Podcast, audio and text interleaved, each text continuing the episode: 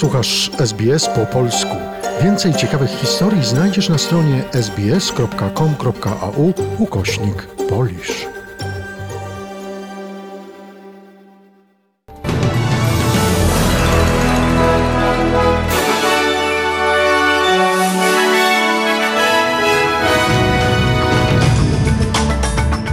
Dzisiejszy dziennik zaczynamy od skrótu najważniejszych doniesień. Po wczorajszych ulewach doszło do powodzi w Sydney i częściach Nowej Południowej Walii. Koronawirus w Chinach zabija więcej ofiar niż SARS. W Polsce Instytut Pamięci Narodowej wydał zbiór wspomnień deportowanych na Syberię. A oto szczegóły doniesień. Setki Australijczyków jeszcze pozostało za granicą po tym, jak ponad dwieście ewakuowanych z Wuhan wylądowało wczoraj w Darwin. Z epicentrum wybuchu koronawirusa lot ewakuacyjny Qantas zabrał na pokład dwieście sześćdziesiąt sześć osób, w tym dziewięćdziesiąt dwa dzieci. Po przejściu wstępnych badań lekarskich wszyscy pasażerowie zostali wysłani do małej wioski trzydzieści kilometrów od Darwin. Profesor Brendan Murphy, główny lekarz Krajowej Służby Zdrowia, powiedział, że osoby te przejdą dalsze badania w szpitalu w Darwin. W Darwin udadzą się do szpitala, gdzie przejdą dodatkowe badania, a jeśli testy stwierdzą kontakt z koronawirusem, pozostaną w szpitalu i tam będą odpowiednio leczeni. Na Wyspie Bożego Narodzenia zespół AusMAT, Australian Medical Assistance Team, założył szpital izolacyjny, gdzie zostaną przeniesieni na badania i izolację. Na razie nie ma dalszych planów, aby ewakuować pozostałych obywateli i rezydentów Australii z Chin. Liczba ofiar śmiertelnych koronawirusa w Chinach wzrosła do dziewięćset dwa. To więcej niż na całym świecie podczas epidemii SARS w dwa tysiące trzecim roku. Ogólna liczba zarażonych wzrosła do ponad trzydzieści siedem tysięcy. Wciąż najwięcej zgonów i nowych zarażeń stwierdza się w będącej centrum epidemii prowincji Hubei. Z Pekinu dla Informacyjnej Agencji Radiowej Tomasz Sajewicz. W sobotę z powodu zakażenia koronawirusem w Chinach zmarło osiemdziesiąt dziewięć osób. Władze Wuhan zapowiedziały, że miasto codziennie będzie dwukrotnie dezynfekowane. Wszyscy mieszkańcy codziennie muszą poddawać się też obowiązkowym pomiarom temperatury ciała. Poniedziałek ma być w części miast pierwszym dniem pracy po przedłużonej przerwie świątecznej. Wiele zakładów zapowiedziało jednak, że nie wznowi na razie produkcji. W firmach, gdzie jest to możliwe, wciąż zalecana jest zdalna praca z domów. W Hubei pracuje ponad dwadzieścia tysięcy dodatkowych lekarzy i pielęgniarek z całych Chin.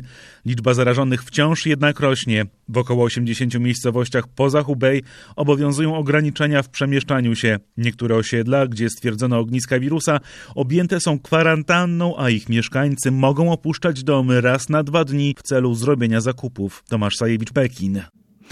Rząd w Pekinie wyasygnował ponad dziesięć miliardów dwieście milionów dolarów na walkę z koronawirusem.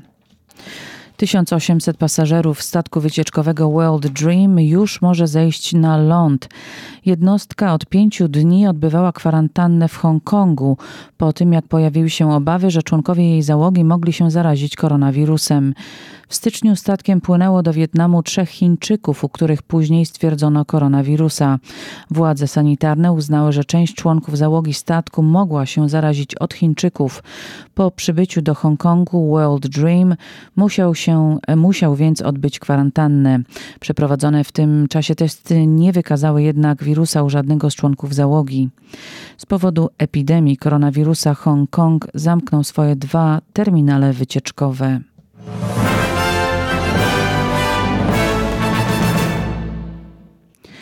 Meteorolodzy przewidują, że ulewne deszcze i niszczące wiatry ponownie uderzą dziś w Sydney i części Nowej Południowej Walii, wywołując zalania i powodzie. Wczoraj na Sydney spadły największe opady deszczu od ponad dwudziestu lat. Wody zapełniły zaporę i rezerwuar wodny zapory Warragamba Dam do ponad sześćdziesiąt procent jej pojemności. Wody powodziowe wzdłuż głównych rzek w obrębie miasta Sydney i okolic osiągnęły rekordowy poziom, Z niektórych terenów ewakuowano mieszkańców. sto tysięcy osób zostało odciętych wczoraj od prądu. Wiceszef stanowych służb ratunkowych Nowej Południowej Walii, Paul Bailey, wzywa mieszkańców do zachowania szczególnej ostrożności. Naprawdę prosimy ludzi, aby nie próbowali przejeżdżać przez zalane ulice i nie wjeżdżali w wody powodziowe. W miniony weekend z samochodów, które utknęły w wodzie, musieliśmy ratować dwieście osób. Mamy teraz naprawdę dużo pracy, chyba najwięcej w historii State Emergency Services. Wczoraj otrzymaliśmy ponad cztery tysiące wezwań o pomoc, a kolejne cały czas do nas napływają. Po powodziach i zalaniach w Sydney i częściach Nowej Południowej Walii zapałow, zapanował chaos. Wody sydnejskiej rzeki Parramatta wystąpiły z brzegów i zalały przybrzeżne budynki miejskie. Zalane zostały również regiony North Richmond i Windsor oraz tereny wzdłuż rzeki Hawkesbury w północno-zachodniej części Sydney, a także wzdłuż rzeki Nepean w dzielnicach Manangu i Camden. Dla terenów rzecznych Upper Cox River i McDonald River ogłoszono stan zagrożenia powodziowego. Australia rozważa przyłączenie się do innych krajów i przyjęcie zerowego poziomu emisji C O dwa netto do dwa tysiące pięćdziesiątego roku. Rząd federalny ma przedstawić długoterminową strategię redukcji emisji przed szczytem klimatycznym O N Z C O P dwadzieścia sześć w Glasgow w listopadzie. Federalny minister do spraw energii i redukcji emisji Angus Taylor twierdzi, że wdrożenie nowych technologii ma zasadnicze znaczenie dla rezultatów tej strategii. Tymczasem były minister zasobów naturalnych Matt Canavan broni nowej elektrowni węglowej w Queensland. Matt Canavan opisał dostawców energii odnawialnej jako dowblages of the world, co można przetłumaczyć jako leniwych nierobów sektora energetycznego. Lou O'Brien, polityk The Nationals, odszedł z partii po nieudanej próbie zajęcia fotela przywódcy partii Barnaby Joyce'a. Poseł z okręgu Wide Bay z Queensland był jednym z tych zwolenników Barnabiego Joyce'a, którzy w zeszłym tygodniu zagrozili zablokowaniem ustaw koalicji. Le- Lou O'Brien powiedział, że nie jest zadowolony z wielu spraw, między innymi skorzystania z tak zwanych entitlements, czyli diet, przez posłów Partii Narodowej. Prezydent Indonezji Joko Widodo i premier Australii Scott Morrison podpiszą dzisiaj lukratywną, historyczną umowę handlową między dwoma krajami. W, ta, w ramach taryf umownych dziewięćdziesiąt cztery procent australijskich towarów eksportowanych do Indonezji będzie stopniowo wprowadzanych do tego kraju bezcłowo, podczas gdy towary indonezyjskie będą podlegać zerowym taryfom przy wjeździe do Australii.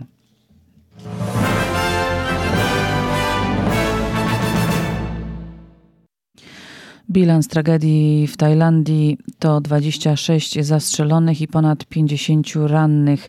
Sprawca, który strzelał, dokonał zbrodni z powodów osobistych.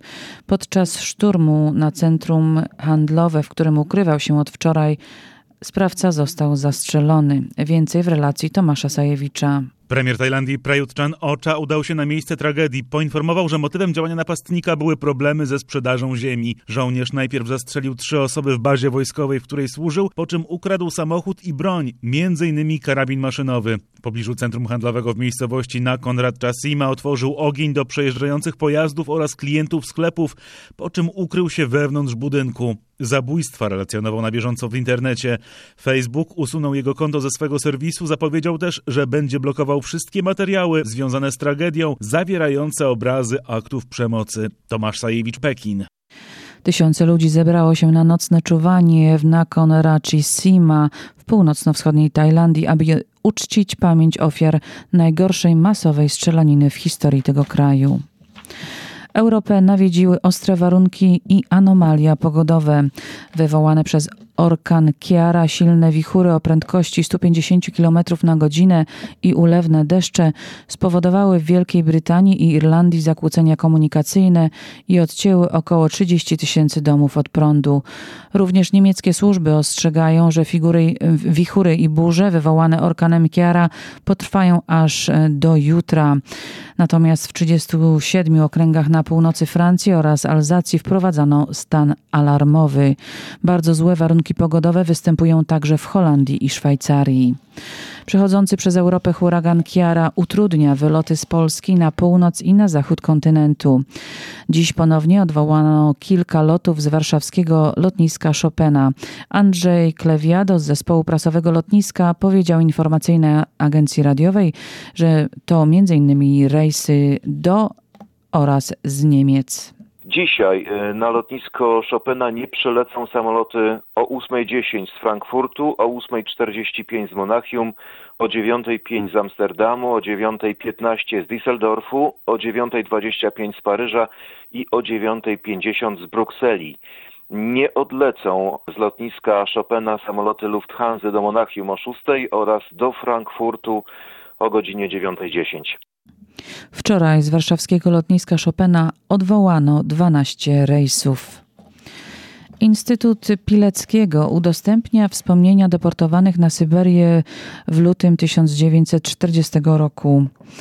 W osiemdziesiątą rocznicę pierwszej masowej deportacji Polaków w głąb Związku Sowieckiego Instytut Pileckiego w bazie internetowej Zapisy Terroru oraz na kanale YouTube Świadkowie epoki zamieścił ponad trzysta wspomnień i relacji osób, które doświadczyły sowieckich represji. Wspomnienia pochodzą od osób, które ocalały dzięki układowi Sikorski-Majski z sierpnia tysiąc dziewięćset czterdziestego pierwszego roku, a który zakładał utworzenie Armii Polskiej złożonej z osób deportowanych i zwolnienie ich z łagrów. W sumie Sowieci w czterech masowych deportacjach wywieźli w głąb Związku Sowieckiego od około trzysta dwadzieścia do trzystu trzydziestu tysięcy Polaków. Prawdopodobnie co trzeci deportowany nie przeżył zesłania. Witold Banach. Doniesienia walutowe w dniu dzisiejszym dolar australijski wymieniany jest na sześćdziesiąt siedem centów amerykańskich. W porównaniu do złotego warty jest dwa złote i sześćdziesiąt jeden groszy. Pogoda na jutro, czyli na wtorek dla stolic stanowych. W Perth częściowe zachmurzenie, temperatura maksymalna trzydzieści trzy stopnie. W Adelaide częściowe zachmurzenie dwadzieścia siedem. W Melbourne wysoka wilgotność powietrza i przelotne opady deszczu dwadzieścia sześć stopni. W Hobart deszcze dwadzieścia pięć. W Kamberze deszcze z możliwością burz dwadzieścia siedem. W Sydney przelotne opady deszczów dwadzieścia osiem. W Brisbane deszcze trzydzieści jeden, w Cairns przelotne opady deszczu trzydzieści trzy, a w Darwin przelotne opady deszczu z możliwością burz, temperatura maksymalna trzydzieści cztery stopnie Celsjusza. I tą informacją kończymy przegląd wiadomości radia S B S.